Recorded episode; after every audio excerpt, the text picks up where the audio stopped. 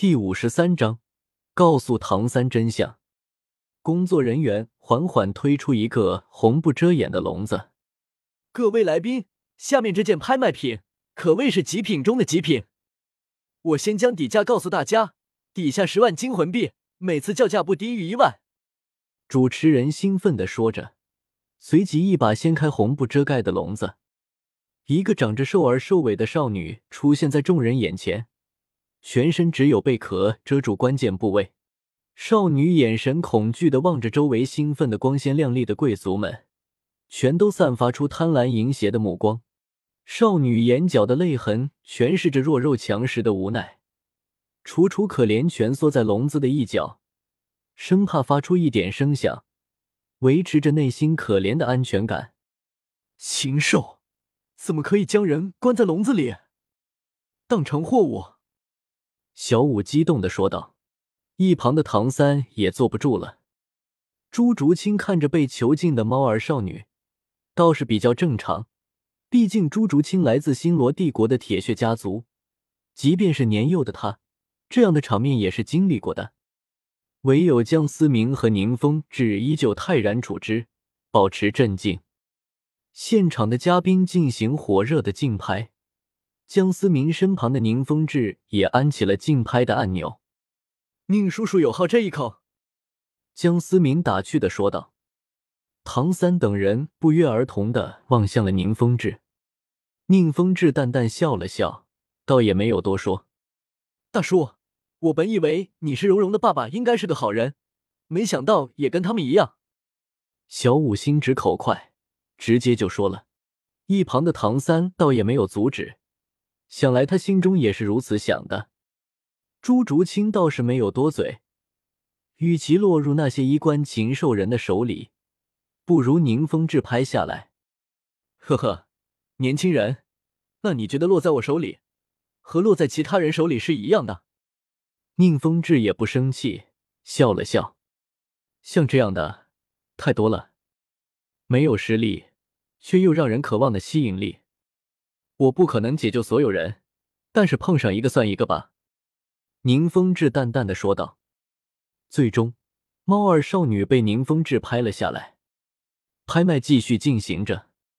思明，子弹的相关事宜，不知进行的怎么样？宁风致终于忍不住开口：“宁叔叔，这件事不归我管了，你直接找小三吧。”江思明直接将锅甩给了唐三。毕竟江思明并不懂得经商，而且子弹的制造和成本也只有唐三才清楚。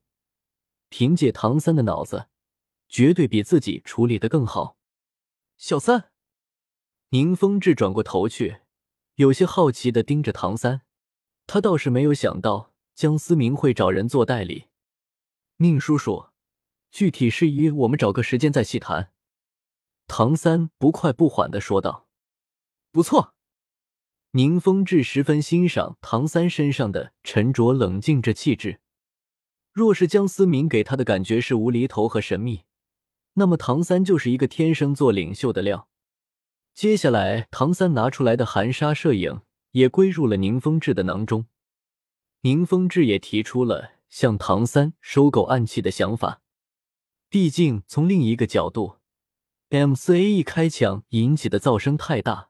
不易于隐藏，只能适合你面上的进攻和防守。暗器用于偷袭和防身，则是绝佳的。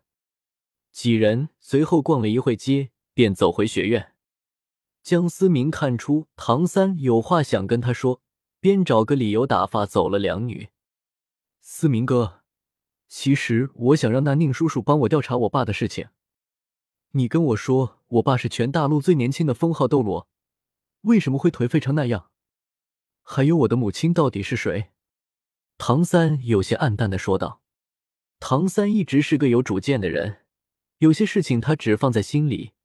江思明可以说是他为数不多最信任的人之一。你想查吗？这件事我倒是知道。江思明并不想让那宁风置入这件事情，那样就等于雪清河也将知道唐三的身份。那么江思明想在魂师大赛中掩藏自己就更加的困难。思明哥，你真的知道吗？那为什么一直不告诉我？唐三有些激动的说道：“告诉你又能怎样？没有实力，就像是今天那个猫耳少女，她能主宰自己的命运吗？昊天斗罗，天下第一宗昊天宗最强的象征，也只能沦落为一个落魄的铁匠。小三，你真的做好了准备吗？”江思明正色的说道。唐三有些沉默，深吸一口气的唐三终于坚定的说道：“我准备好了，思明哥，你放心，我不会做出冲动的决定。”好，那我就告诉你，因为你的母亲是十万年魂兽化为人形，她现在也算是死了吧？江思明有些关心的看着唐三，唐三一脸震惊的望着江思明，显然是并不能接受。武魂殿为了获得你母亲的十万年魂骨和魂环，设计围杀你的父亲和母亲。虽然最后你父亲杀出重围，但你的母亲先献祭给你父亲。江思明继续说道：“武魂殿。”唐三咬牙切齿的说道，双拳紧握，指甲夹在手掌的肉里，血水慢慢渗出。小三，其实我更打算等到魂师大赛结束再告诉你。但我知道你已经动起了这个心思，就必然是瞒不住的。你要记住，我们永远是兄弟，所以我会帮你。江思明拍了拍唐三的肩膀，真情实感的说道：“谢谢你，思明哥。”唐三感动的看着江思明，江思明看着雾气已经慢慢弥漫在唐三的眼中，心中不由叹了叹：要是让你知道。小五也是魂兽，又会作何感想？正当两人都有些伤感的时候，一道喝声打破了氛围：“小子，是不是你打伤了我儿子？”一个体型壮硕的男子迈着稳健的步伐走了过来，身后还跟着一个身形稍小的少年。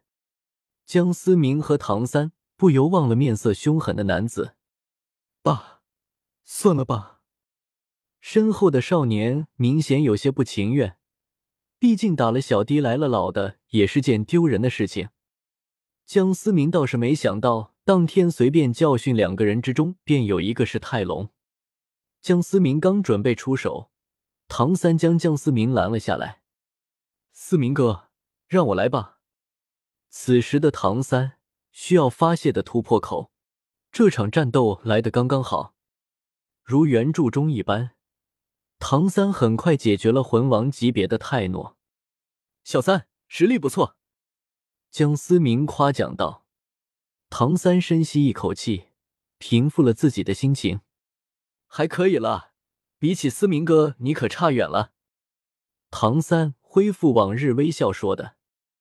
江思明与唐三分别后，走在学院的林荫小道上，四周寂静无人，心中不觉一阵平静。自从江思明经历了一系列的巨变，已经好久没有经过高强度的训练。百世的轮回啊，想要完全融入现在的生活，还是需要时间的。红日欲坠，一只蝴蝶轻轻的飞向了江思明。